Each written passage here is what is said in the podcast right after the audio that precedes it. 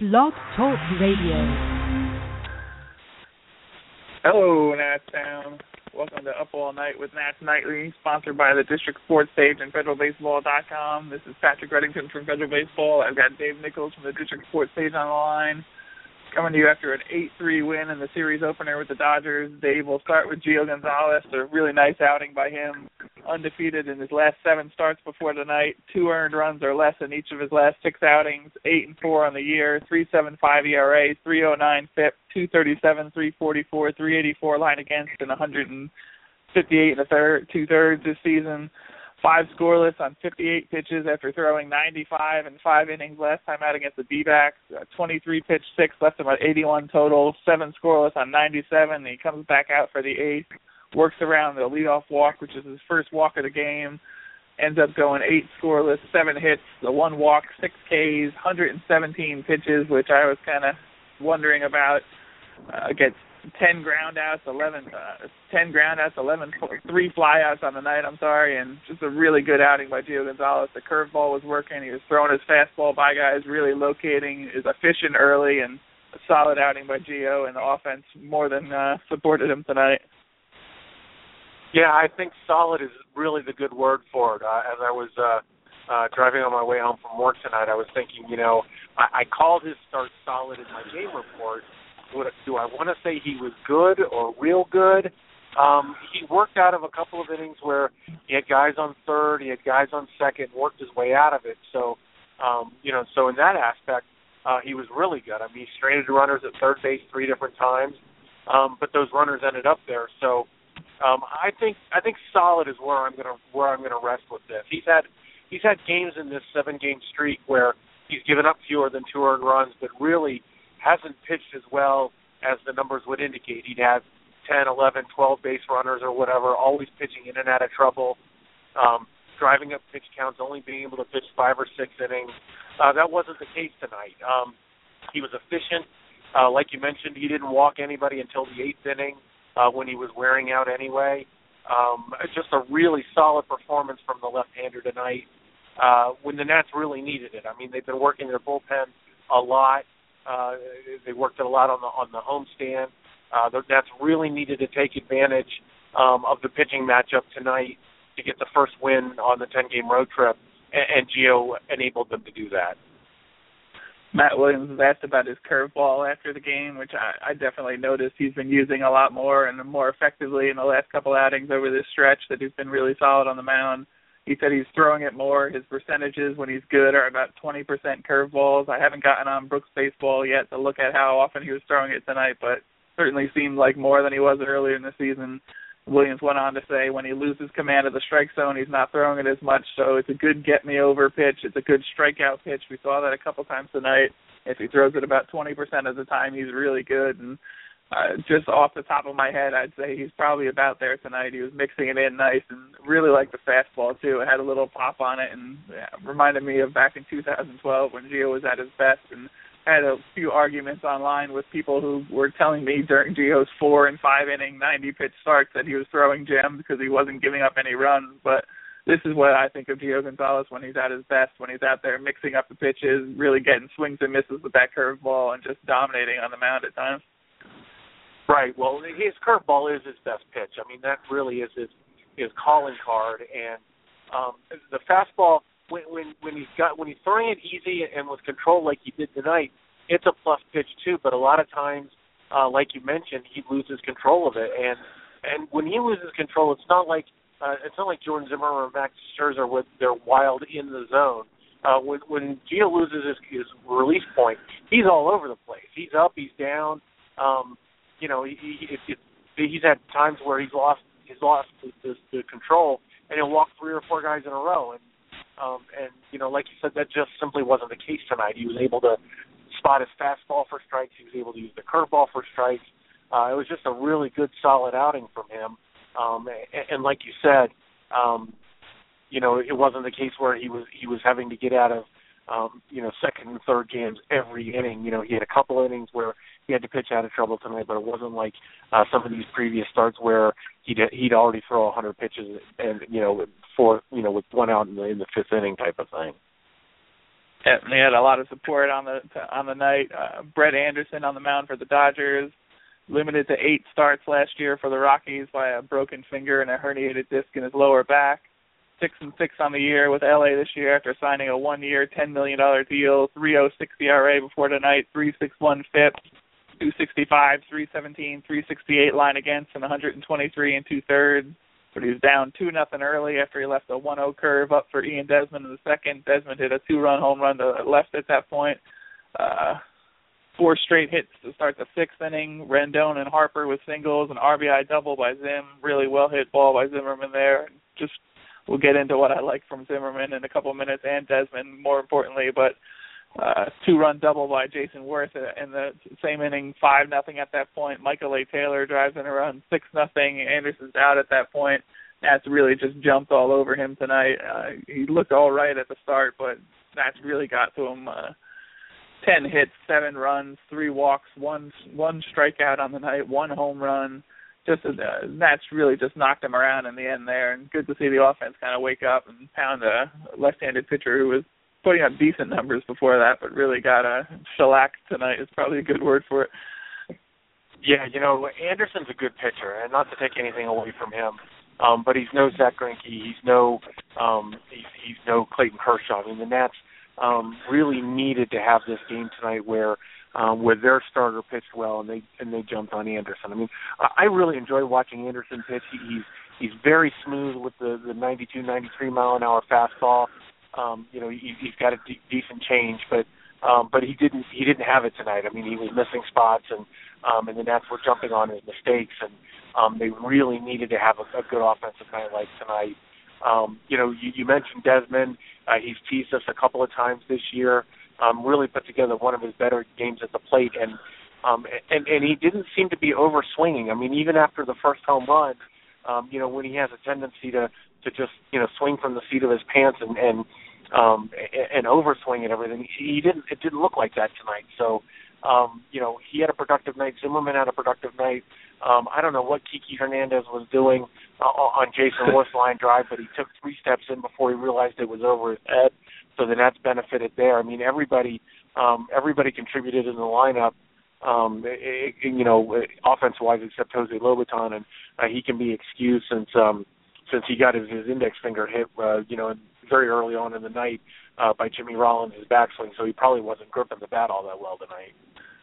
Yeah, according to Matt Williams, uh, Rollins was doing a little backswing before the game even started and caught his finger and ripped his nail off of his index finger apparently. So the fact that he ended up playing through the whole game, it was on his glove hand too, so that probably felt good every one of the 117 pitches Gio Gonzalez threw to him. But he played through that. Uh, going back to Ian Desmond though, his home run in the second was his sixth in 89 plate appearances in the second half after he hit seven total in 348 plate appearances in the first half of this season. Uh, the home run in the eighth tied his first half total, seven home runs in 92 plate appearances in the second half so far. He's up to 14 total on the year, so it's starting to look like he's going to hit that 20 home run plateau again, which is impressive considering the way this season has gone for him. Matt Williams uh, one of the writers mentioned uh, the fact that Desmond had been hitting a lot of curveballs out over the last couple of years. I know there was a Fangraphs article a few weeks back which pointed that to that as one of the big things that he wasn't squaring up breaking balls like he had in previous seasons, and that was a lot of the problem he was having with his power numbers at least.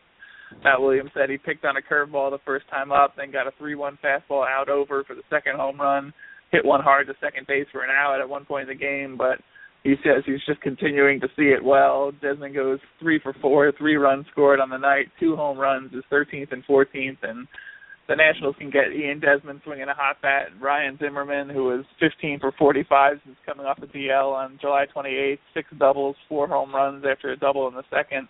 They can get those two bats in this order. That really lengthens the lineup and makes this team a dangerous team and one that can put up 13 hits and eight earned runs like it's nothing, like they did tonight. Right, and you know we've mentioned uh, throughout the season talking about Desmond how he's got a, a slider speed bat. He always has, um, and and he's and he's a guess hitter. And, and that Fangraphs article and some other statistics bear that out. I mean, um, you know, he, he's at the um, um, you, you you have to wonder with the success that he's had um, power wise anyway over the over the last few weeks since the All Star break. uh, if he didn't have some sort of nagging injury that um, that either he was either uh, excuse me he was either hiding from the team or, or hiding from the media because um, he really has um, he really has looked like a, a, a different hitter for much of um, of the last few weeks. But uh, he's a guy that really um, the Nats really have to hope that, that can that can heat up down the stretch. I mean, we have seen it throughout his career where he can carry the Nats for you know a couple weeks to a couple months at a time when he gets hot. Um, Zimmerman's the same way. You know, he's um, Zimmerman's extra base power has uh, um, has been there since he's returned from the disabled list. Um, you know, running wise, he's, he's going to be a station to station guy um, probably the rest of his career dealing with the plantar fasciitis. But um, but it's good to see both of those guys being productive in the middle of the order. Um, now now the, the, the trick is to get it um, more often than not, as opposed to being surprised about it um, one day and hope it comes for the rest of the week thought it was interesting the Dodgers uh, going up against a left-hander tonight. Bat Adrian Gonzalez, Joc Pederson, uh, Andre Ethier, three of their left-handed bats. Adrian Gonzalez hitting 301 against lefties, so I'm not sure what was going on with him sitting, but Joc Pederson 227 against lefties, Andre Ethier 212 against lefties. They came in here on a three-game losing streak. With the loss tonight, they're the last of the 30 teams in the majors to lose four straight this season. Uh, interesting lineup there by Don Mattingly. He's kind of taken a beating after what happened in Pittsburgh, where they kind of got blown out of PNC Park and dropped three straight there. Uh, just interesting. I, I guess uh, every team in the NL is looking at that lineup and trying to find themselves a lefty to go up against them if they're going to have to face them in the postseason. Uh, I'm sure you'll see one or two of those uh, bats in there in a postseason game, but I had to have people thinking about that going into. No, absolutely. You know, and and I made a, a crack about it on, Twitter at the start of the game tonight, saying looking at the Dodgers lineup, um, you wonder, uh, you know, if they're practicing witchcraft to be as good as they are. But um, you know, that that's that's exactly it. You know, the the, the Dodgers are susceptible to left-handed pitching, um, and the Nats just had the perfect timing to start off with Gio in the series. I mean, not not to take anything away from the Dodgers' everyday lineup. Uh, you mentioned Adrian Gonzalez and Ethier's having a little bit of a of a rebirth this year, and obviously Joc Pederson is just a, a tremendous young talent, but um, but if you can neutralize some of those guys, uh, the the rest of their uh, um, uh, you know the, the substitutes, the backup guys, the right-handed backs, um, certainly are nothing to uh, to, to shout home to to you know to, to call home about. One of the pleasures of playing the Dodgers, especially in LA at this point, is that you get to listen to Vin Scully on the call of the game. I definitely tuned in for the whatever their station out there is. I have no clue what it is now that I'm trying to think of it, but uh most interesting line of the night I pulled out of there. Matt Williams' mom was a sheriff's deputy who apparently played a role in uh capturing the Manson family when they uh, they were arrested back in the day. Uh, there's a Washington Post article that said that she played a part in processing the females that were arrested at that point, but just getting to listen to Vin Scully throughout the game, just really a treat for anyone baseball fan. You know, he's getting up there in age. A lot of people complain about little things here and there. He says that might not be completely accurate, but just a joy to listen to him the whole game. And he pulled something out there that I hadn't heard before, though there is apparently a Washington Post article that touches on it. I certainly hadn't heard that before tonight, so that just made the game a little bit more enjoyable. Yeah, it's amazing that, that this is a guy that that's that's you know, broadcast baseball over seven decades. I mean, just the, the sheer volume of baseball that Vin Scully has watched in his lifetime, uh, of Major League Baseball that he's watched in his lifetime, is just is is amazing. It's ridiculous. It's a joy. Um, like I mentioned earlier, I was stuck at work tonight at the paper, but um, tomorrow night I'm I'm looking forward to uh, sitting in my basement and watching, um, you know, watching on MLB TV and, and listening to Vin Scully call the game. I hate to do it to Doug Fister, but two outs into this, he gets the first out of the inning, he gets a ground out, and I'm thinking, hey, maybe Doug Fister doesn't look too bad out there in the relie- reliever role. Maybe he can actually help the Nats out going forward, but ends up giving up a three-run home run after an error on Ian Desmond uh, throw to first. Uh, Tyler Moore's in there at that point, couldn't pick it. Andre Ethier ends up coming up in the inning, hits one out to right field uh, he looked like he was down early. I don't know if the error just threw him off or you know got him in a bad way, but what, what do you do with Doug Fister going forward at this point? Like I think you mentioned. I think you mentioned on Twitter you can't put him into any game when you know it's a high leverage situation. I don't I wouldn't trust him at this point. I don't know if Matt Williams will and he'll put him in that situation and test him, but if you're not going to use him in those situations, he's kind of a mop up guy and I think there probably are better people that you could have in that role and maybe another infielder on the roster. What do you do with Doug Fister going forward here? Um, the only thing you can do is put him on the disabled list um, and, and wait till uh, roster expansion in September to bring him back. I mean, they can't pitch him in a meaningful game right now. Um, they, they just they just can't. I mean, every single game now uh, means something. You know, since they're trailing the Mets, and the Mets uh, apparently are never going to lose again. So um, they they you know he's he's a waste of a roster spot right now. He's not going to quote unquote get right. I mean, this is a problem that Doug Fister has that we talked about ad nauseum this year. Um, he is getting worse as a pitcher. His ground ball rate has gone down each of the last three years.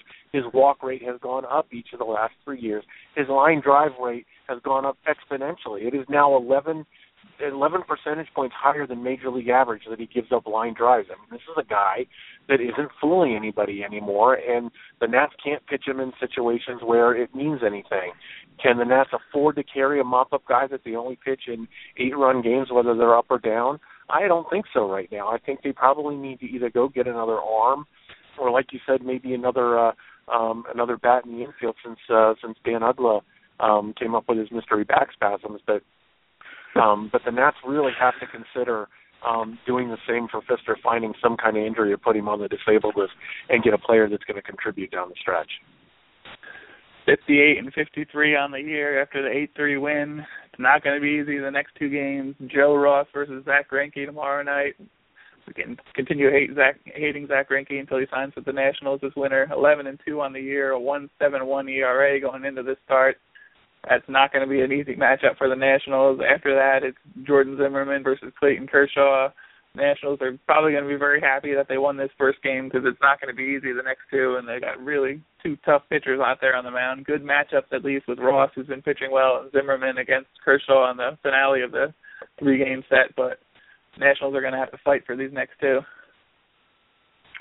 Yeah, um, and to be fun games. You mentioned the pitching matchups. If you're if you're a fan of um, of, of major league pitching and a fan of um, close, tight, taut ball games, um playoff atmosphere type of ball games. I mean, uh, you know, it's quite possible to not see the Dodgers in the playoffs. I mean, these ought to be two fun ball games if uh if everybody on the East Coast can stay up and and and, and watch them. Speaking of which, I'm going to bed. It's approaching 3 a.m. out here in the East Coast, so I got to get some sleep before we turn it around and start going back again tomorrow. I'm happy that I don't have to actually play games like the players do. I just have to write about them, so it's a little bit easier, but still need some sleep eight to three tonight. Nats Nightly, sponsored by the District Sports page and FederalBaseball.com. Hopefully, I'll be talking to you a little bit earlier tomorrow night, but after the game and after hopefully a win. Sit back and pull up a chair. It's time for Dodger baseball. You gotta love it. Doghouse says go Nats. Dave says free Trea Turner. There you go. Have a good night.